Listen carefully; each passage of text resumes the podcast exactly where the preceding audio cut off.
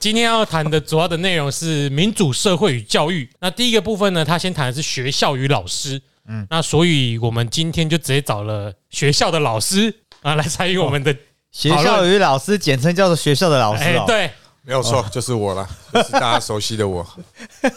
你大家是跟你很熟是不是？至少知道我是谁了。对、啊，谢谢你啊、哦，这么自带流量啊！连续听个三周，应该会遇到一周，好不好？欸、有有自带流量吗？有吧。流量是他的学生给的啦，哎、欸欸，没有、啊欸，我学生没什么在听。没有，我说的是女学生，啊、并没有。狼师啊，狼师啊！欢迎收听《东邪西毒》，陪你轻松聊完一本书。嗯、This is Jeremy, I'm Sunny, I'm C。那我们就直接开始喽。好的，现在就干脆一点了，赶进度重要啊，跟老师一样。老师有进度压力吗？老师会在有啊，老师在考前一两周说好，我们快来不及了啊。考试进度的压力，但是全民国防的进度已经是来不及了啦，能学到哪就做到哪了。嗯，哎、欸，凭什么要我们当回一年兵啊？干！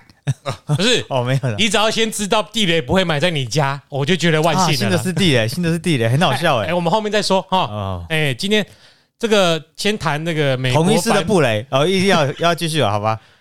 没有，你继续，不是我继续，我继续，我继续。嗯哎、欸，那个我们容后再谈。好，那作者呢，在这个学校与老师这部分呢、啊，他说啊、呃，任何谈到跟美国历史中存有反制传统的人，一定要注意到美国历史中有一个特色，就是美国对平民教育极度的注重，甚至就是如同宗教一般的信仰。但他们信仰的呢，是希望教育很实用，而且这个教育呢，会有附带的利益。那美国呢，是除了英国清教徒以外，第一个主张建立免费基础教育制度的国家。那法律中更规定，政府的土地要有一部分作为设立学校的用途，跟我们现在印象很不同嘛。我们现在以为美国就是一个将学校当作私人学店，嗯，拿来赚钱的工具，也不是把它拿拿去公家的地拿去卖给建商盖住宅什么的，嗯，是要拿来作为教育之用。嗯，听起来跟欧陆好像像一点。哦，那他们很注重知识的传播，而且这个理念延续到成人的终身教育身上。就你像现在的社区大学这一套也都是从美国那边过来的。可是呢，在美国的公立教育却是非常失败的，因为他们很讨厌联邦政府的中央集权。任何公立体系下的设下的标准呢，会不符合实用性。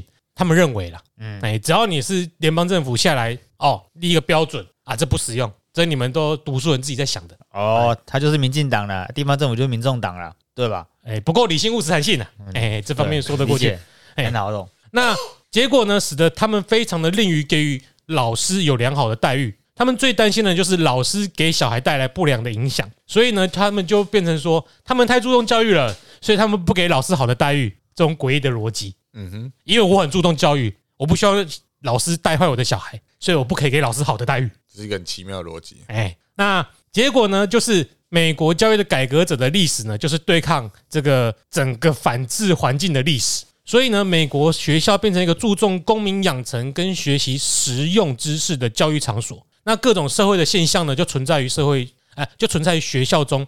那学校跟社会落差呢，反倒没那么大，因为都是充满了一堆笨蛋。那他们认为学习学术和艺术等不实用的知识都是国家腐败的象征，这象征的教育出正直善良的公民才是公立学校的目的。那在这样不重视知识态度的教育之下呢，老师的地位就变得很令人同情，而且他不受到尊重。毕竟呢，专业知识他就不本身就不受到重视，老师跟学生之间呢就没有哎足够的素养、知识上的呃能力，因为老师就哎他待遇不好嘛，所以来当老师的他不会跟学生差太多。所以他跟老师之间不会有差异，老师跟学生之间相较之下没差异，跟家长也没什么差异。所以啊，老师你的高赶快你啊，我前面会搞你讹哎，嗯，所以他们没有这落差的时候，你就不会想要去尊敬他。那整个社会也不不认同他们身上所带有的知识或技能，这是一个恶性循环呐、啊。你先不要求这些，然后你他变得跟你一样，可是他变得跟你一样的时候，他又没什么好教你的，嗯，所以这整个环境就是一个呃对老师也很蛮糟糕的环境。那对于呃知识的培养，当然就更糟糕。那学生自然就不会去觉得老师很厉害，你不会抱着崇敬的心态。那这种心态就导致恶性循环，待遇差，然后呢，在教育史上的进程呢，就会变成师资能力就乏善可陈。所以有能力的人不会去当老师。那当老师这个职位出现空缺的时候呢，薪资的待遇比较少的工作会是谁去做？在这个发展的过程中，就是女性，因为女性愿意接受少一点的薪资，然后女性可能相较之下又有足够能力去担任这个职位。但是在魏端奶的背景中，我们学到呢，就是呃这样的教育会出现更糟糕的下场，因为代表知识的老师本来就认为他可能比被大众认为他比较具有阴柔的气质，那阴柔气质不是美国人所喜欢的。那现在这个气质呢，这个职位带有阴柔气质的职位呢，也被美国人自己坐实了，直接由女性来担任这个职位，那填补了这些教师的空缺，那等于直接将学校这个机构啊，等同于没有办法培养男子气概的机构。那使得很多美国人认为不需要去学校也没差，因为那个地方就娘娘腔去的，就一群娘们去的。我们这些开枪的阳刚白人是不应该去那种地方的，嗯，去那个地方也是应该去那边反抗那边的权威，因为那去那边就是在去那边断奶的哦、啊。那在这种社会环境下呢，就真的很难有足够人才来从事基础教育，嗯，直到今天，直到今天、啊，对，所以现在还是一样的状态，我觉得有可能啊。现在的美国公立教育也是有名的不怎么样嘛，他们有名的学校很多都是私校，对，还有就是大学精英的教育，那你如果是要好的高中或者是小学教育也通常是私校、哦、所以当美国女老师如果是在、呃、比方说像我们的那个国高中的话、呃、国中国小的话，就是要传讯息给男同学嘛什么东西什么东西别讲讲，很多都是约的、啊，你很多都是新闻啊！你是跳太快了吧？你在说什么？没有、欸。可是你讲这个今天又有了吗？有一个新闻、欸，又是个约男同学。高中女老师情欲理智快断，班上男同学乖巧好学主动，他现清纯暗恋挣扎，靠近心跳都变快。嗯、他在 D 他在 D 卡上面发文，嗯、只要男学生靠很近，心跳都会跳很快。如今就连下课都会刻意绕路去看对方一眼，老师去看学生一眼。傻小啊，这是台湾的吗？台湾的啊。哦，我说的是国外的，都国外都直接约了。台湾人很保守哎、欸，国外不是上礼拜有新闻啊，一直都有啊。美国女老师传讯息，还会把男生推倒。啊对啊，硬上什麼之類的。啊，女的有的好看，有的多数是丑的啦。多数多数是丑的、嗯，没人要才有办法骗那种小懒觉。他讲的真的是。啊，应该很不平权诶、欸啊，政治不正确的、啊，他们没有诠释性侵的、欸，政治不正确的脱口秀演员。如果他们真心丑，他干嘛要诠释性侵？他就美色性侵就好了。哦，有有有美色性侵这种东西吗？美色诱奸啊什么的，设局啊，仙人跳啊，就是丑的才有办法。我是老师，我要干死你，邱若然。应该是、啊，因为理论上是没有美色性侵的受害者嘛，因为每个人都在享受美色的话，在多数是在享受，对嘛，对嘛。你, 你不要再，你不要再这样，如果你再这样，我就要继续下去了。你不要再停了。讲完了这个高中以前的教育之后呢，我们现在就迈入高中啦。哦，这个 part 的标题是“生涯发展导向的高中教育”。那美国从一八七零年代以后，就大力发展免费就读的公立中学体系。美国教育制度上跟其他国家地方不同，在于它非常非常的强调两个字：民主跟大众化。那乍听之下好像会觉得这有什么好奇怪的，但实际上呢，多数欧陆国家、欧洲国家的教育制度，包括英国，所以不能讲欧陆，欧洲国家的教育制度都是跟社会阶级有相关的。像欧洲的学童在十岁以前会接受一样的正规教育，然后之后会开始逐渐的分流。那 百分之八十 的学生在十四岁的时候就不再接受正规教育，而是职业的训练跟发展。那呃，剩下的呢，没有往职业过去的就是准备念大学。但是在美国呢，就是不断的将这个分流往后递延。如果像我们这几年，诶，以我们的就学经验也有发也有发现嘛，有一些叫大学不分系嘛。他考进去是不分系的，他等到大三才分、嗯、就是走美国这一挂的。呃，通常呢，职业的选择在美国啊，也会到大三或研究所之后才做选择，所以呃，大学生的比例在这里面也是最高的啦。那美国呢，不会因为社会的阶级、家庭状况或者是成绩而有不同的学制，因为他们教育哲学根本上就反对阶级化的社会。可是呢，阶级仍会自然形成，这个是不变的残酷的事实。那理念的不同呢，有好有坏，这只是一种抉择的问题。那这种制度呢，讲究普遍性跟民主原则，最大的牺牲是有人才的浪费，因为有些人他就不适合走学术啊，你一直往后延后，他也牺牲了前期开始接受职业训练的时间。那阶级化教育虽然可能杜绝了穷人子弟的成功之路，可是呢，普遍化呢也会浪费其他阶级的资优生。在一八七零年以前，美国的中学教育跟欧洲不会差太多。那现在的教育制度呢，是一八七零年以后开始逐渐形成。因为本来呢，美国中学教育高度仰赖私立学校，可是呢，一方面，大量公立小学的出现和大学学院的设立，使得中间衔接的这个高中教育需求也开始往上升。那社会的发展也使得高中和技职的教育越来越重要，所以出现了大量免费的公立高中。但是出现了一个啊、呃、很大的问题，就是以往念私立高中都是学生或者是啊、呃、重视教育的家庭去念的，所以念高中的动机都比较强烈。但是当高中变成义务教育以后呢，不分程度跟意愿的年轻人都必须去读高中。那你知道美国人的教育它是比较学生本位的，他以美学生自己的想法为主，爱的教育之类的啦。那他们去做的不是去呃强制学生应该学一些什么东西，而是多数学校想办法去迎合学生的喜好，以求将他们留在学校里面。所以教的内容就会越来越容易，越来越快乐。然后推出一堆营养的选修科目，让他们去快乐学习、健康长大、啊、不跟现在台湾一样啊？应该说我们学人家的啦、啊、我们学他们没有错啦。对，那然后呢，他们的社会呢又不强调知识的能力，所以呢学科能力的要求就会变得非常的低，那就养成了我们现在认为美国人超多低能的现象。那这个这个问题也是其这个现象也是其来有自啦。实际上呢，很多学科知识平常生活都用不到，也算是真的啦。你平常不会、嗯、三角函数。对啊，你开车不会右右转一下，我要转几度，然后就去脑中、嗯、玄武门之变。干嘛？你自以为你自己福福山雅治哦？他不行啊，那会突然停下来，刹车，车子还要灰灰的，在上面写算式。对啊，所以这个你也不能说他完全对，也不能说他完全错嘛。那所以一个有趣的现象就是，学校本来就是应该培养对知识有兴趣，或者是有学习能力和天分的学生。那这个是学校，哎、欸，这是这本书的作者认为。学校应该有的作用，因为它是站在知识这一边的。但是美国的其他人反过来认为，学校注重的不是这种功能。哎，美国的社会特质呢，引导了美国的中学教育不用去重视知识的培养，他们反而认为知识的培养学欧陆那套是落伍的，而是要配合配合美国人发展实际生活上有用的技巧啊、哦，比如说听到枪声的时候该怎么办，安全管理嘛，嗯，哎。那所以平庸不是不爱读书跟知识能力不足的学生呢，已经不是学校的障碍，反倒是知识能力卓越的学生呢，在电影中我们很容易看到他被当成是一个 nerd 来霸凌。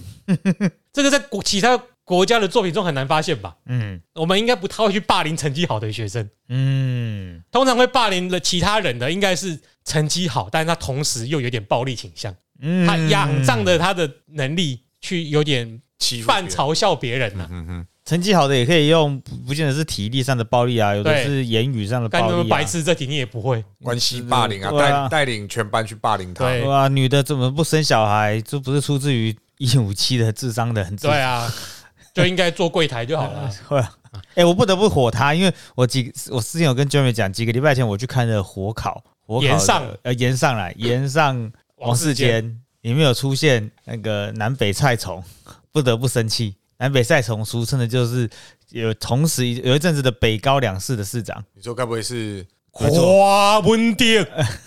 谁？夸文哲？夸文哲跟跟跟那个国瑜，他们有同时出现，欸、他们有同时出现，啊、是、哦、爆雷了，爆雷了！哦，你有去现场看了、哦？那是直播啊，哦、呃，电影院直播啊，我去参加那个活动。当个小帮手，你毕竟是喜剧演员嘛，我就参加小，哎、欸，不能落于人后、啊。哎、欸，那个一张票有个贵的，幸好我是小帮手，不然我买不下去、啊可。可是我觉得其实没有很好笑，但是为什么大家就是那么那么喜欢看？频率频率，嗯，就跟频率，有的女的很正想干她，有的女的就很正但不想干她。傻笑，但是有个女的很正，对我来说都是一样频率。但是演上没有那么有频率。那个很正，可能每个人都定义不一样嘛。我我都觉得我有时候说的笑话比他们好笑。你你会被攻击？我觉得全台湾最好笑的喜剧演员是小太阳，没有之一。那是我本人在这好不好？靠背哦，我也认同。我人在这，有种过来，我也说小太阳最好笑。来，啊，你记得来，你来，你来，你来 ，S T 啊 ，S T 个啥？我帮你，我帮你得罪全部，不要乱害。对，我帮你得罪全部。卖香害，卖香害啊！好啦，卖香红茶。看，快点啦、啊欸！那我讲一个烂笑话啊，你说。然后我最近看到一个很正的女生，在我之前当不是最近啦，我之前在便利商店打工，然后就有一个很正的女生过来，那天很冷，然后她在那边找要找暖暖包，哦，我说我找到，我可以帮你暖暖包吗？那我那我也讲一个，好，这种东西竟然能够抛砖引玉，搞什么东西啊？没有，这是没有，这是现实，是一个 bug。我现在跟人家讲的是，大家都有去考摩托车驾照经验嘛，嗯，机车驾照好，你就会就是你今天要考呃机车驾照，你就你就会骑去监理所嘛，对不对？嗯、然后呢，考完笔试，然后这时候就准备要考路考，哎呀，这时候就出现一个 bug， 就真的有人就是考完笔试过，然后去跟监理所那主考官说：“哎、欸，不好意思，那个我想要借监理所的机车，我要考路考。”主考官说：“嗯，你要借什么？我要借机车啊。”你怎么没有自己骑机车来考机车驾照呢？然后说：“可是我没有机车驾照，所以才来。”考机车驾照，他说对啊，所以你应该要骑自己的机车来考机车驾照。我们监理所没有提供这个服务呢，就嗯，我不是没有机车驾照，但是你可以发现百分之九十五以上的都是自己骑车去。我也是，真的有发生过这个，就是。所以如果警察因为这样埋伏在监理所外面开单，拦到一堆人，拦到一堆人吧，一定拦到一堆人。这这完全，我必须承认，我当时是骑着机车去考机车，而且谁不是？而且他拦的可能是什么？真的是在三十公尺之前就开始打黄灯左转的。他提前在，因为他刚。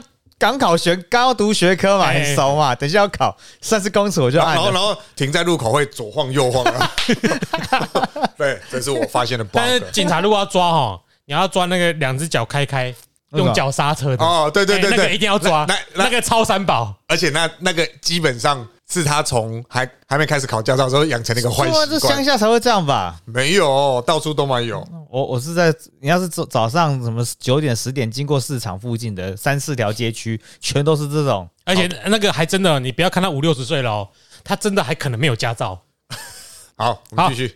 那不过呢，这个刚刚我们前面提到这个校园啊，美国的高中校园的现象呢，不代表在美国重视制式的人在教育界中就不存在，他们在教育改革中呢也存在的影响力啦。虽然这个在美国这种时代的洪流，他们无法抵挡，哦，实在是太反制了。嗯，但是在某一些地方仍然可以找到一些共同之处啦。他们确实是比较强调古典学士科目和这种教育深度的重要性，但是呢，他们也认为高中可以是一个筛选的场所。嗯，就这一点而言呢，他们跟反制知识啊有形成一定的呃交集。那怎么说呢？他们将想要继，他们认为将想要继续读大学的人筛选出来，那其他人呢就去社会中历练吧，去受其他的技职教育吧。所以呢，各个学科、艺术、音乐或者是技能训练呢，都必须要有一定的广度和深度，那过了这个门槛呢，就可以进入社会。那优秀的呢，就继续往上读大学。那差别不同的呢，就是他们要他们要求学生学的东西呢更艰深，就是他们勉强的跟反制式这一派形成共同的教，就是啊，你们一样都可以学一样简单的东西，唯一的不同就是这一样的东西对于重视学科的人来说啊，你们要学哪一点？嗯，一边一边要自己去推导，一边查表就好了。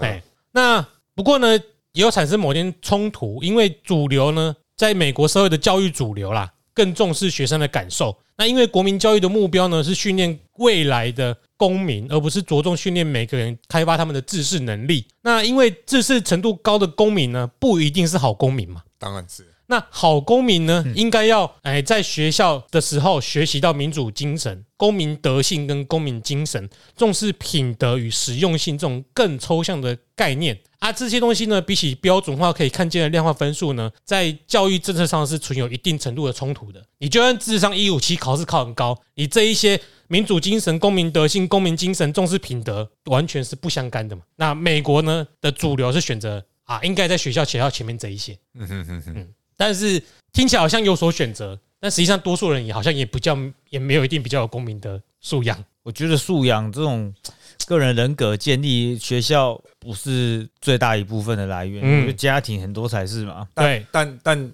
学校里面如果可以教，然后应该说我们可以去传授这样的观念，然后配合家庭。对，因为我我之前都会对某些人的讲法不屑，就说，哎、欸，他们说我们国小公民与道德。拿掉了啊！啊，生活与伦理只有生活没有伦理啊！高中国高中公民与道德只有公民没有道德。那我以前就觉得说啊，这不要讲三小。可是后来想一想，其实是有些东西真的是要从小教，当然跟家庭教育也很有关系啊。嗯，那我自己在学校里面也遇到很多，我觉得我们很习习惯讲恐龙家长啊，但我觉得那已经不是恐龙的等级了，他就是把学校当成服务业。那一旦你把学校当成服务业的话呢，你对学校就会有。很多把它当成我付费，所以你要遵从我的规定，他们是奥克了啦。对，在教育里面，甚至我觉得不要说奥克，就是即便是在教育里面都不能有这种所谓服务业的感觉，因为服务业终究是有一个上对下，因为我付钱，我是客人，你是服务生。嗯，但是学校里面很多东西是要遵守原则的啊，譬如说，哎，有我觉得教育虽然一直在变，但有些是亘古不变的。譬如说，呃，我们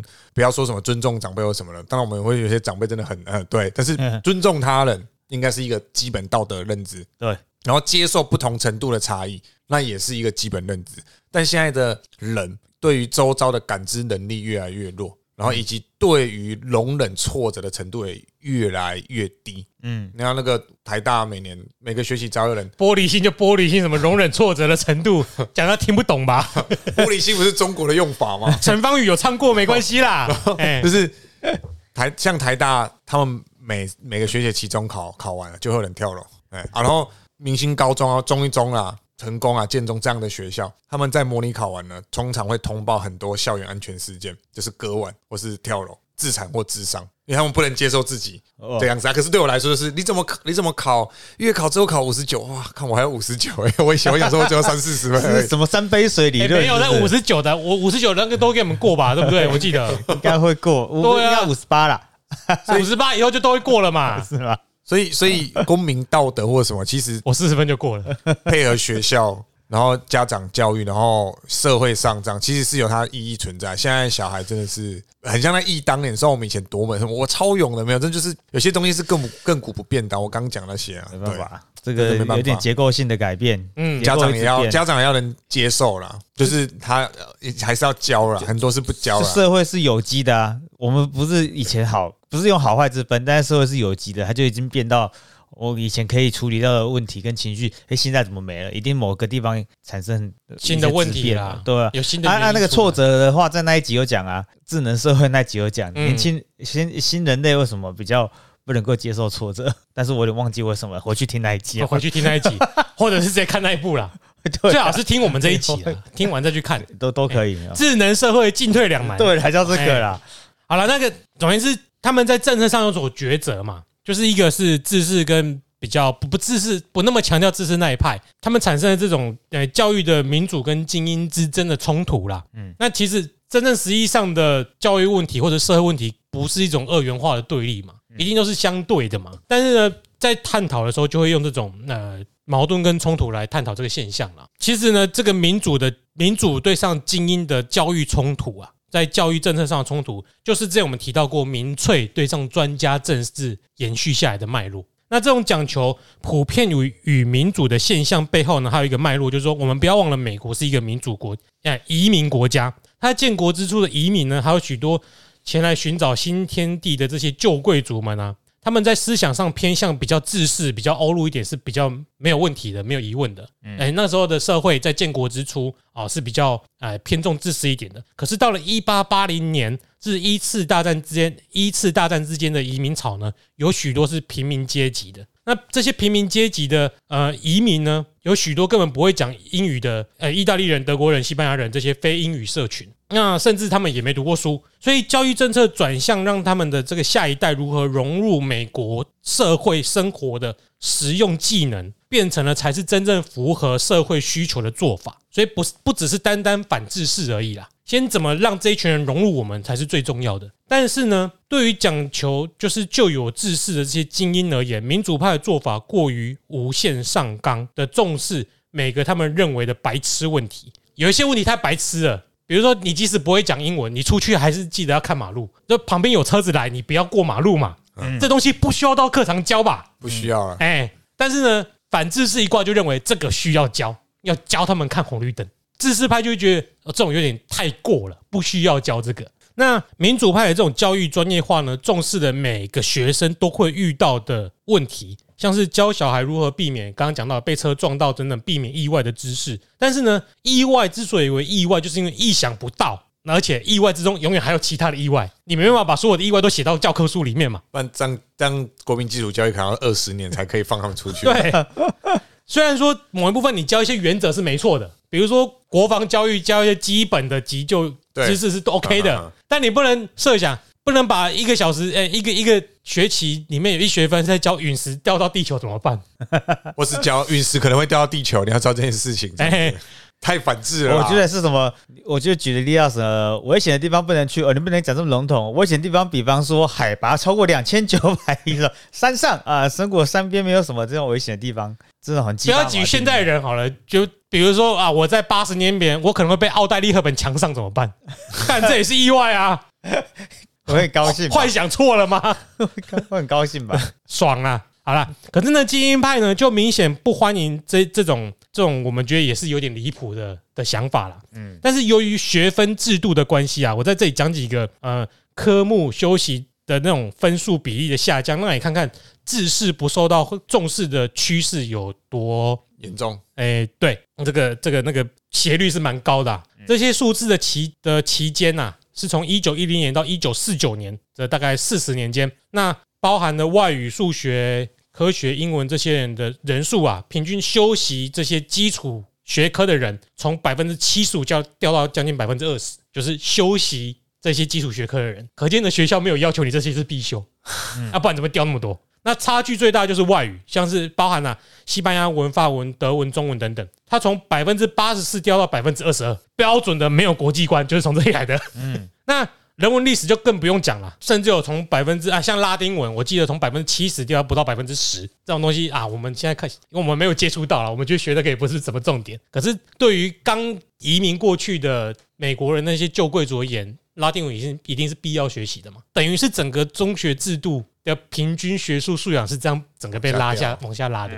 那这种教育呈现出来的结果呢，在一九四七年的时候做了一个统计。有 百分之二十 的人要有 百分之二十 人要升大学， 百分之二十 很北蓝的，不要这样讲，所以我修正一下 百分之二十 百分之二十、欸、因为像之前有人讲 百分之二十 你就讲了两个 百分之二十 那个不好，那个查理曼大帝是查理大帝大帝曼就是大帝的意思曼勒那一九四七年的时候呢， 百分之二十 的人要升大学， 百分之二十 人要走技职体系，那因为 百分之六十 人要干嘛不知道，因为他们对他们不知道他们要干嘛，因为他们对学习缺乏兴趣。调查的结果说，他们的个性呢比较不成熟，他们容易紧张，而且缺乏安全感。可是呢，这些调查的民主教育专家呢说，我们不应该认为学生具有这种特质就是比较差的，他们可能就只是不适合继续升学，或者不适合继续走技职体系。那他们要干嘛？比较差的、啊，不能升学，不能走哦，没有不升学，不不去学习专业技巧，欸、就不找不找工作， 也, 也不读书。但我们不能说他们是比较差的。这是教育专家这样讲的啊！哦，哎，他们那种技职体系是是不只是不是像我们说的是高职，也只也可能是出去学校，然后可能去做什么学徒开始的类似吧，就、哎哦、就是有个生活一技之长啦。哦，哎，对啊，这样比较听起来合理。他们的说法呢是，这些人呢学会生活中实用的技能，经营家庭、社会道德伦理，顾好自己身体，经营家庭啊，做个好公民，享受休闲生活等等就好了。哦，不小心和青梅竹马打上了一炮，让她怀孕，当爸爸了，未婚爸爸，在家里拿爸爸妈妈的钱工作，呃，生活霸凌其他。你为了为了养这小孩去呃接任何工作，不需要有专长，只要有收入，然后养活家庭，这样就好了。但但好像还蛮难找到，百分之没有任何专长的工作，百分之六十的人就受到这种观念影响。那就我的结论啊，那就是好好叫他们当个死老百姓，不是吗？去新疆吧，不要常常出来乱笑。哎，好像也是哈，对吧？哎、割掉人做到这点就很困难了吧？割掉生态，任命生活啦，任命工作，割掉生态啊，断网路，我充满歧视哎、欸，这些人没有发言权的、啊，靠腰靠腰啊，超歧视的、欸。我刚刚瞬间不知道你在公三小，我刚也不知道在公三，必当闭嘴啊！断片，可能是美国地大物博啦。如果你都不会，你可能学会打猎，去猎个几只鹿来，也可以吃几个月之类的，会不会啊？算了，不不不不计较那么多。所以呢，有很多人呢、啊，我还要再强调一下，认为美国是走精英教育，他们培养出了很多精英来维持国家的强盛。那我认为呢，这个其实有点结果论啊。你只是看到他们白痴超多，但国家超强。就做出这种结论，但实际上呢，在这种教育制度底下呢，他们都是很漠视学科表现优异的资优生的。当时呢，有个美国的教育部官员写出这种话：有大约四百万的儿童在心理、身体与行为上并不正常，而需要特殊教育。这些特殊教育呢，其中包含了失明、弱智、聋哑、残障、脆弱、癫痫、智障、社会不良者 ，and 以及特别资优者。这样看来，学校功能呢，就只是教你当个正常人，而你本来不就是应该是正常人吗？嗯，像他们有一位新教育的提倡者就说，希望小孩在学校的学习生活中，仍然可以可以坦然的问出以下这类问题，比如说，我怎样可以更健康？我怎样可以更漂亮？我怎样可以交更多朋友？怎样的休闲嗜好让我更成熟？或其他应该更符合青少年兴趣的题目啊、哦，所以老师不重要，以后只要 Chat G P T 就好了，他们都可以回答得很好，没有错。那因为这种教育呢已经有点过头了，所以又会出现一点反动的调整。但大体上呢，仍是在反制的社会文化下，美国的中学教育起初是精英的准备念大学的预备班，但因为公立高中大量的出现后呢，转变成大众化国民教育的终点站。那现在呢，又回头转型成为升大学的预备班。这一二十年来，他们有开始反思这种干塞教出太多蠢人了啦，所以他们有一点点啊，稍微更改一点做法。但是呢，我觉得以我们台湾人的角度来说，好像都差不多。我你说台湾看美国的，看现在美国的高中啦，嗯、应该还是属于反制式的一群啦，甚至到大学都会吧。对 ，Peter Parker 可能是最聪明的一个，可能他交不到女朋友呢。哎，对哦，你知道被蜘蛛新版的有啦，还政治正确了，黑黑人吗？真的非常政治正确，伤大雅，无伤大雅，伤大雅，什么鬼顺口溜啊？你一讲我就觉得那个啊，有什么意见？你们要讲的，听起来像台湾现在的处境啊。都李远哲害的，大家都要负责好不好？李远哲应该害了很多人，嗯，还有阿扁也要承担很多罪，都是民都是台独分子害的啦。哎、嗯欸，这个不用说了。大学入呃升学率超过 百分之百 是谁害的？大生太多害的，大生啊，对不对？我, 我觉得是台湾人自己选择的。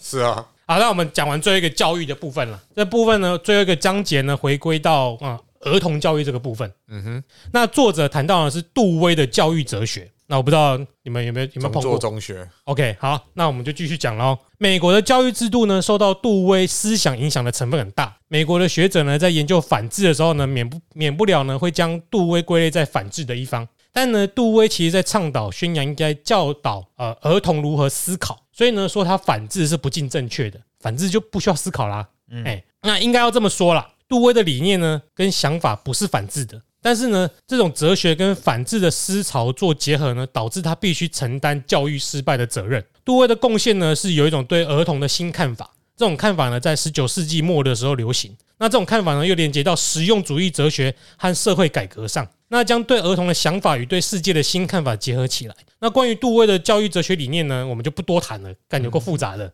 大家自己去看这本书，它讲有够多的哦。要细讲呢，会有很多。应该要厘清的观念要介绍，所以呢，有兴趣大家就看这个第十四章。那总而言之，就是杜威确实是个进步派的知识分子，是个提倡民主与科学的教育家、哲学家。他提出很多独特的看法，社会缺了什么，需要什么，但是他不是去解决问题的人。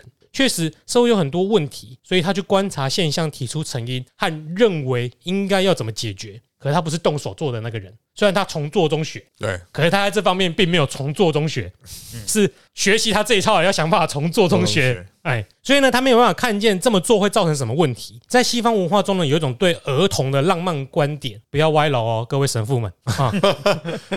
儿童的自然和神圣的天性呢，不能让成年人染指。每个儿童呢，带着荣耀来到这个世界，老师的神圣责任呢，是让儿童保有天生的自由，而不是将一堆的规则强加在他身上。他们希望儿童能够在自然中长大，在活动中学习，而不是被灌输只对大人有意义的社会习惯，或阅读学习大人那套他们没兴趣的东西。所以呢，这种浪漫观点真的是仅限于资产阶级知识分子，但实际上的社会呢，儿童就是卖火柴的小女孩。什么思潮啊、主义什么的，跟实际上的社会庶民落差很大，因为在当时的真实社会有很多奴工嘛、童工嘛，嗯，哎、嗯欸，根本就没有这么什么，哪有什么你那儿童浪漫天性生存的空间？一出生被迫面对现实。对啊，但是呢，当这种观点落实到了学校教育上的时候呢，就是美国后来教育所呈现出我们非常认为没大没小的、不知道怎么教小孩的社会现象。杜威的理念呢，非常害怕教出顺从、听话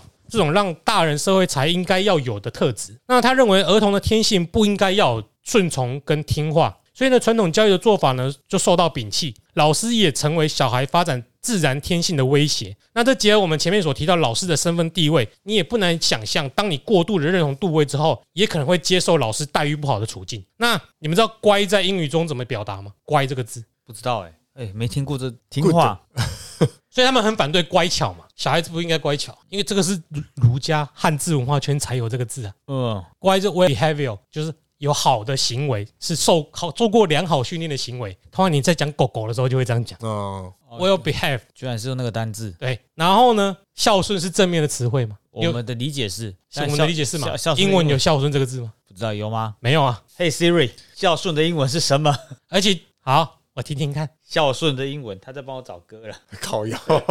通常啦，如果我们讲的是儒家的孝，儒家的孝一开始没讲顺嘛，嗯哼，他只讲孝道嘛，谁叫你顺的？统治者、权威人士叫你顺的了，要我们听话。所以呢，在英文中呢，不喜欢这两种特质是其实可以理解的，嗯哼，哎，反倒是我们比较不难理解，不能理解。那是事实上呢，杜威的想法带有一种乌托邦的特质，他想表保持儿童神圣的自然天性，让他们自由发展。到了学校也继续维持这样的美好特质，但是他们呢又重视学校和社会的无缝接轨。所以呢，如果学校教育能够有效的承接这个过程，是不是社会最终就会保有这些良善美好的天然特质？干，听起来超乌托邦的，嗯，就是社会只要跟学校接轨的好，儿童在学校又很棒，这批儿童以后变成社会的一部分，就变成跟他们在儿童的时候一样。干 baby boss 哦，就不乌托邦嘛，充满太多幻想了啦。对啦，所以说我们都是大人了嘛，这种以人为主体的事业绝对不是这么理想单纯的。当教育教育等同于成长，大人的干涉等于抑制小孩的未来，那你说这要怎么教小孩嘛？虽然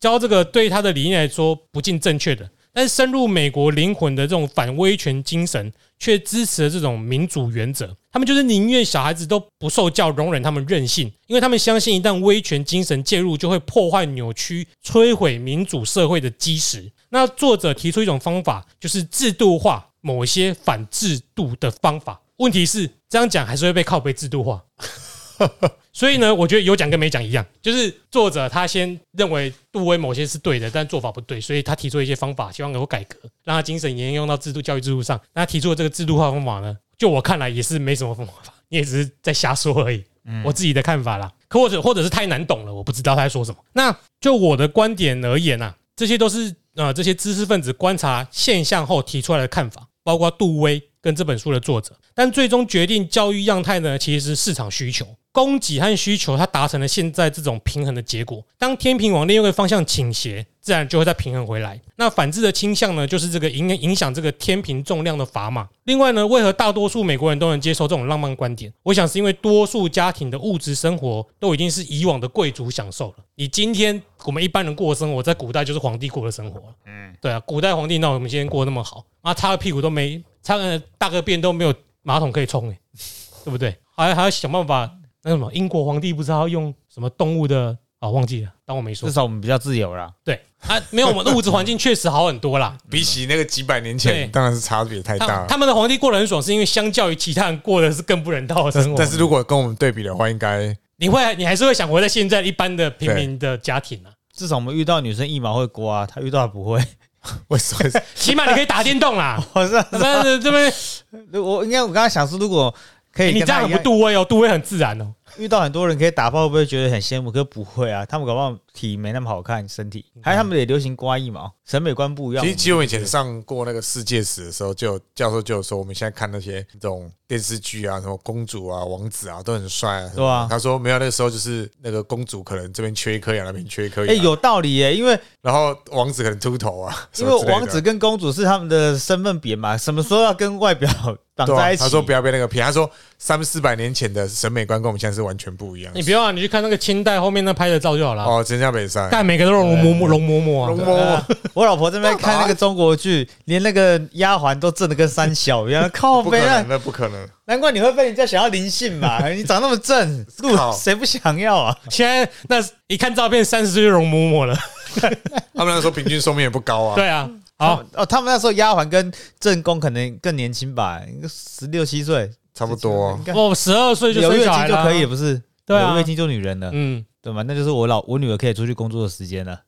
所以你现在是在效法古人的美好，我在告诉大家哦，不要让女人读那么多书。喂喂喂喂，这个看这个超级政治不正确的，这这很他，这超开玩笑的，小太阳，这超开玩笑的。好啦。那总而言之呢，就我我提出的这个看法，就是为什么美国家庭更容易接受这种杜威理想的做法，因为它容错率更高了嘛。坦白讲啦，在现在这个年代，有时候小孩没什么出息，他没什么技能，他还是可以健康、快乐、平安长大，最后老死啊。是啊，在古代不行啊，你就会被干掉啦。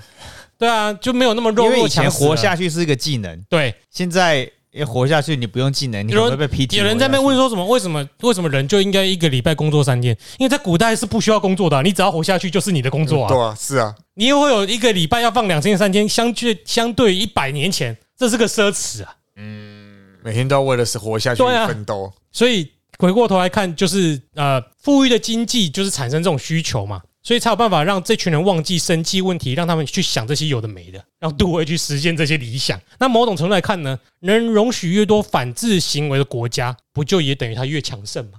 它是容许哦，我不是说愚民哦，愚民是带头把自己的国民教笨哦，而是这个国家容许这群国民在耍笨，不需要学那么好，不需要有压力学的那么多知识的东西。但是对岸不是。他是一开始就教错的东西给你去想啊，希望你不要那么聪明。哎，这不一样啊，愚民跟容许反制是不一样的。所以大学的博雅教育养成一堆，如果他养成一堆没有实用技能的人，只会提出问题而没有解决问题的能力，难道他们对于这个社会的贡献就会比刚刚那一群反制人来得多吗？所以知识也是一把双面刃、啊，一群破脑机的破坏力啊，比起一群没有知识的愚民啊啊，那就更危险。我是觉得有点更危险了，就是一百个柯市长，一个黄国昌。我刚刚一个黄国昌的杀伤力就够强了，够强了，够强了！哎，太离谱，太离谱了！以前那个黄色队很像是黄金军、黄金贼旗。哎，他这样想不爽的跟着我走，枪在手，跟我走，杀死了！那部那部真是神片，强雕龙。他们只要不爽而已，他们没有理由，没有不需要任何更多的动力。不爽的跟我走，接臂啊！有多少人会像黄国昌一样接臂？我原来接臂是立法委员的责任了、啊欸。那、欸、现在的市长责任也是接臂啊。现在市议员都要监督总统啊。嗯、对啊，梁博雅。他们啊，新上任的市长要接臂上一任啊。哎呀，在还没验收就要先接臂完了。哎，你都已经给了 百分之九十九 了，谁知道往下挖会有什么大秘宝？往下挖就是停车场啊。那现在不是有地下停车场？对啊，所以往下挖就停车场啊。傻小。好啦，我们最后说个结论啦，好不好？对啊，为什么跌倒会跌到二十公分底下的土都会受伤？我有点不懂啦，不知道会发生什么排水不良，我可以理解，但跌倒可能会因为二十公分底下的砖头受伤，这是哎，新竹可能富裕成功又土拨鼠了吧？呃，一跌撞到，哎呦呀！但回填东西是错的，我们没有要无脑的捍卫林志坚哦，嗯，我们不可以这样子乱回填哦。我是赞成全部都挖起来了。至少用过筛一下嘛，哎、欸，对对对，这样出来的泡蛋糕或者是其他甜点会比较好吃。挖一挖应该就可以变大联盟等级的球场了。你搞不好可以筛出什么黄金啊？对不对？搞不好有什么黄金在里面冲冲。那我们先让人家用那个探龙椅啊，什么那个两只，然后它会它会转圈圈，那只有水而已，水哦，好拍水拍水，那是找水源。好好好，啊，最后的结论啦，本书的结论哦，快速的那个讲完。结论呢，它就是说，知识分子与社会的疏离和被同化。到了最后一章，作者谈到一些知识分子在社会上的处境。虽然呢，各种形态的反制，呃，持续的充填在美式生活中的各个层面。其实我们的生活也算是一种美式生活了啦。那同时呢，社会也比较接受知识分子了，甚至在某些方面有了新的正面的意义，地位也比以往更崇高。在甘乃迪时代的时候，因为这本书是在那个时候成书的，嗯哼。但是呢，有不少知识分子不习惯这种氛围，他们反而认为反制的社会会长期的排斥他们，所以呢，当反制与自私开始逐渐和解的时候呢，反倒有一群人害怕这种疏离感的消失，然后甚至起而反抗，然后他们就产生一种精英文化跟民主意识的冲突。经济的大萧条和二战的背景呢，是其中一个转折点。在此之前，有大量的知识分子他旅居欧洲，那在之后呢，纷纷回到美国，旅居欧洲就是午夜巴黎那个年代哦。那时候有很多美国的知识分子是在欧洲的，甚至呢有许多在欧洲的知识分子和科学家逃到美国避难，那为美国文化注入一股知识的力量。那在这里呢，我们就不多谈这些知识分子啦，你随便爱因斯坦啊，什么都一大堆嘛。那有趣的是，我们可以发现知识分子呢，在这种啊、呃，在这里会发生一种必然发生的困境，不止在美国，在其他国家也会。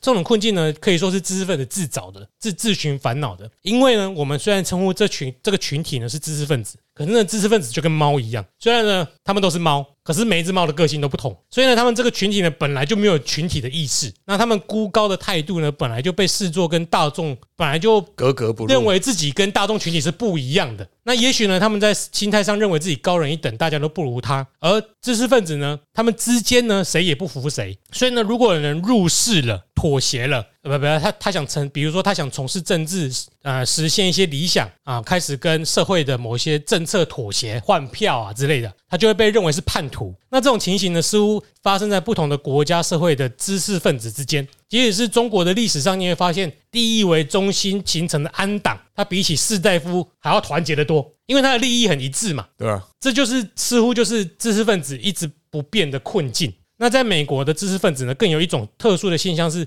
比起欧洲的知识分子更常呃显现出来的。欧洲的知识分子他很自豪，那美国的知识分子呢，常常需要被迫不断的检讨自己的角色。比方说，美国的国防政策一天到晚在检讨啊，哪里要被赶上了，我们要赶不上对方了。他们一直在找自己的茬，证明自己不如对手。但是欧洲人就会比较自豪于自己的知识、自己的本领、自己的能力啊。那我刚刚说说的这个是他呈现出来的一个其中一个面向，就是美国的知识分子很怕得罪大众文化，所以他时时不断的自我心中有个小警种啦，嗯、就好像民进党一样。哎、嗯，不、欸、不是我哈、哦，我是说那些不管怎样都要谦卑再道歉的人。哎、欸，那那我认为这个也是就是整个市场需求决定的，因为欧洲人也认同知识知识分子的自豪，而美国人呢，他必须要讨好大众，所以欧洲的知识分子他很容易自豪，那美国人的知识分子自豪就会被人家屌，所以他不敢自豪。那另外一类的知识分子呢，就必须维持简朴而且刻意的孤寂，以证明他自己不为名利所用，然后保持他的批判力道不腐化。他相信疏离本身就是一种价值。那这种想法呢，源自于浪漫主义和马克思主义，哦，有点像竹林七贤呐、啊。Uh-huh. 但是呢，我觉得有可能是倒果为因，因为他们可能是先是不被接受，才回头说这种疏离的价值是我刻意要这样做的。嗯，我先被排挤了，说是我看不起你们。不是不是，全世界排挤非，还是非在排挤全世界。嗯，那是这个样子。对，那转头去逃避现实啊，开始吸个大麻当个嬉皮啊。那除了这种前卫的知识分子和刚提到的那种入世型的知识分子以外，当然还有许多无法归类的知识分子风格。那毕竟知识分子之所以为知识分子，就是因为他们都不盲从，而有自己坚持的理念和价值观。那之所以坚持呢，是因为他们有深厚的知识基础，所以不容妥协。那种单纯信仰蓝绿一样烂，我最棒棒的就不在此列。那因为那种人呢，连基本的常识都没有。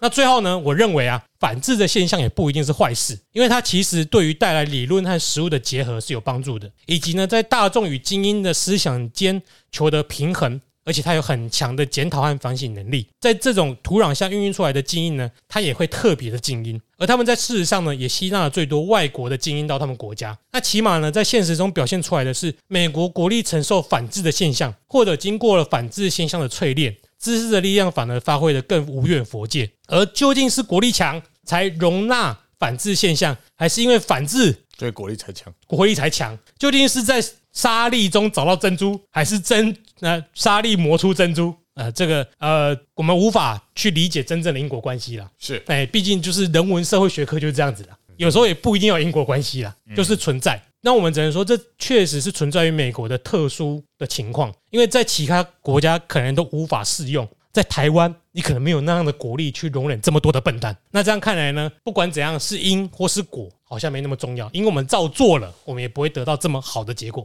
国家面对的状况不一样啊，对啊，能够容容许的民族性跟他们历史发展都不一样，是的。所以讲完了，全世界应该没有国家可以 copy 另外一个国家而达到那，比方说比较发展中国家 copy 一个成熟已发展国家达到它的状态，应该不行吧？我觉得很难呢、欸。整整套复制不可能了，但是截取里面他们就需要的是，像台湾的加工出口需就有被复制过，嗯，对吧？对啊，也是有人想要我们好的地方嘛，有点不懂为什么要一律的复制，因为不知道自己要什么、啊。对啊，不知道自己要什么，哦、你还先确定自己要什么，你才知道你要学什么。这样有道理，有像日本就学得很明确嘛，哎，很明确嘛。然后学得很明确是要干嘛的嘛？学得很明确的是我们，哦、学得很明确的是日本的、啊。对，要要超英赶美的日本，跟要超英赶美的中国，哎、有不同的。中国也很明确的知道他们要什么、哦。那、啊、砸锅那个那个文化呃那要进的不是也是要超英赶美吗？对啊。啊，日本的超英赶美跟黑船入港的超英赶美跟砸锅的超英赶美不一样，不一样，不一样，结果大不相同吧？一样都是要考试分数要变高，一个是用力读书、努力读书跟上大家，一个是想办法看隔壁的。这是不一样的。哎、欸，这个这个说的很好哎、欸欸，这个结局。啊，韩国呢就介于这中间哦。韩国想想有办法看隔壁的，但他自己还有在念书，觉得这个超奇妙的。以前早我记得十年前说韩国人强，都是他偷了很多，就是也跟我们一样嘛，从代工开始的国家偷了很多，结果后面他们自己打了很多自己的品牌。对，我觉得这个，然后中那中国人就是一直要要偷人家，就是挖台湾人。中国人就是直接创品牌，可他下面那个基础都没有要打，他就有那个品牌就先抄了。他就是想办法偷隔壁的考试卷，拿来写成自己的名字。跟什么最像？跟鸿海最像啊！鸿海比较像是帮每个人考试。哦，是这样哈、哦。对，我一直也觉得鸿海跟中国企业很像。没有没有没有，鸿海没有品牌啊，他们不自己想创。想创客，问题他创品牌能力比中国还糟啊！他他不太会照，中国人是很会抄隔壁那个资优生的笔记啊，他会抄他的签名啊，啊签名抄下来叫鸿海去帮他作答啊！哦、我懂意思了、欸，中国人很会做外壳啦，哎啦，还有像我们之前不是有那个出车，车子可以上面走到 B M W、Lexus 跟各式各样的品牌，哎、欸，你要记住啊，有一点不一样啊，很强哎、欸，这样就不会被人家、欸、不会被任何一个品牌说他是剽窃 Long River 。在密西西比州的一个品牌吧。好、啊，那这本书的哎所有的部分，那我们就在这几集就把它结束了。嗯，大概就是这个样子，可以理解。但漏了非常多详实的内容了，有很多人物也都没有介绍到。欢迎大家还是直接去看这本书。那希望我们哎讲这本书的内容，可以有效的呃替这个出版社带来一些发行量。还了解这个版制的概念，确实是了解美国整个社会吧的思想上是有助于了解的，跟那个我们前面的那位段来结合起来。对啊，至少你看了好想什么，看了好机车的影片，不会觉得说哦，为什么他们都这么要要逼迫知识分子？他、啊、明明就在大学里面，为什么他们要选择性的说自己的言论自由？嗯，就就怪怪的。所以呢，你自己听了这几集啊。所以你自己听了这几集啊，你有没有了解到？应该说，你有没有更终于知道美国人在想什么或怎么想？加减多少有一点啊，我们不会单纯的只是骂他们笨，说笨也是其来有志的嘛。嗯，呃、要至少要怪你爸爸妈妈。对对吧？笨是怪爸爸妈妈吧？你的智商是爸爸妈妈给的，跟外表一样嘛。啊、哎，我说的是客观的笨、哦哦、不是主观的笨。好，那你呢？你有没有什么感想？那那那让我拍个影片哦，啊、我会打马赛克。好，那个像那个大可达呀，我是谁？然后打开是皮卡丘，每个都皮卡丘吧，干。那西斯你这样子，我猜他前面几集没听多少啦。嗯，那你有什么感想？不过他是老师啊，一定看一点你就可以知道。那我觉得，我觉得如果以反以在教育的反制来讲，这件事情绝对不是单一事件。欸、造成的，对，就像刚刚讲的说，哎、欸，他笨也是其来有志。那我觉得这本书大家该去看，我就停下来。我觉得大家该去看，是因为它其实可以去解释我们现在放在台湾社会的一个为什么我们现在会长这个样子。嗯，其实其实大家不要忘了，我们很多东西其实也是、欸、仿效美国，所以美国走的路对我们来说，我们要去知道，可能是因为我们可能正在走他们的路。嗯，对，所以。反制不会是一天两天造成，而你要解决这一个，你说问题吗？或是你要让这个情况不要那么的，诶、欸，趴数那么的高，其实是你要花很多时间。嗯，那这其实是台湾人去思索的问题。不要有一天台湾变成，诶、欸，不，没有没有最惨，只有更惨了。呃、我们可能会变得更。反制到一个很严重的程度，他就是那个悲观的代表。我是比较悲观的代表，因为我在教育现场看下，我觉得我们已经没有回，我们已经回不去了，而且是以非常快速的速度在往很糟糕的方向前进。对，这是我的感想。是的，我们不能够这么悲观，因为至少美国这样子，无论你们刚刚说的理由怎样，它也是国力很强嘛。无论反制的比例，应该说你们不要以为哈，有往右转不行哈，干脆往左转好了。你以为台湾没有走过左转那块路啊？啊、哦！台湾以前走科举制度是有中过进士，是不是？有啦有啦有啦，五进士啊，保保障名额啊，哎，保障名额，偏远地区加分啊，所以很多人要假冒台字号，然后来来考试，对吧 ？OK， 哎，卖就行狼班哈，但其实台湾有很多可以学习的对象嘛，相信，但你先认知自己嘛。嗯，你你先了解自己。世界上成功的小国很多、欸啊。你本来不是一开始要说的反制是要讲布雷这个事情哦？不是啦，没有没有，那个是下一集啊。要讲这个来来就等到下一集喽。对啊，那也是一个反制的，但是我超反制的吧？我记得曹兴诚他提过一个很好的说法，就是小国的发展其实比大国轻松容易得多。是啊，而且大家如果着重在自己是个小国的发展，我们只会注意好自己的内政、经济，还有科学各个。内涵的发展。只有大国，除了美国以外，我的看法，除了美国以外，除了美国以外的所有大国几乎都是靠着侵占别人来建立自己的政权，所以他的基因中呢，本身就有一种不稳定的特质，嗯，他不吃人，他心里不安。对，但是当你是个小国，你只着重在自己这个疆界里面，我顾好自己，我照顾好自己，天下就太平。嗯，所以说呢，我们如果认清自己的小国，跟某一些小国学习，像我看起来，荷兰啊、以色列啊、冰岛、瑞士，对，都是很棒的学习对象。嗯，你没有必要成天说啊，台湾它是搞什么主角国这些国家。台湾是多位谁啊？你搞共可以看看那个什么圣露西亚、啊，对，然后什么什么还有什么国家很小，太平洋当中很多很小的国家。我发现台湾人有一种很糟糕的思维，就是他老是拿自己跟大国比，他觉得自己是泱泱大国，称呼别人小日本啊。这这也有可能跟我们有些人的文化的基因里面，就是我们是大大国思想出来的，比如说什么大中华、啊、大清帝国、嗯、秋海棠啊，秋海棠、啊。欸我觉得摒除这种思维是我们能够明白我们自己以后要什么的第一步。好，那如果你喜欢我们的节目呢，别忘了到 Apple Podcast 给我们五星好评，留下你的留言，然后 follow 我们的 Instagram 和 Facebook。抖内，抖内，寄书，寄书可以吗？寄书，不然他们要看我们书，还要我们自己花钱买，又不抖内。我也是，但我花钱买超多本书、哦，我也买超多本书了。哦、对啊，我最近。买了好多钢蛋啊！对啊，你要我讲无蛋炉，你总要买无蛋炉的书给我吧，不然我怎么可能花得起来？我从一月跨年之后，我到现在我已经看到第三本书了。那你就来，赶快来讲吧。好，好，哎，那我们今天的节目就先到这里。This is Jeremy, I'm Sunny, I'm C, 再会，拜拜。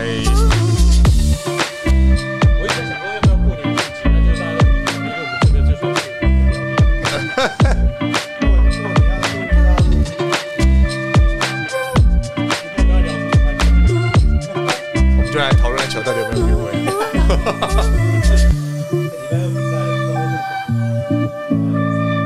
可以的话就是半个小时，半个小时。是啊，是啊，是啊。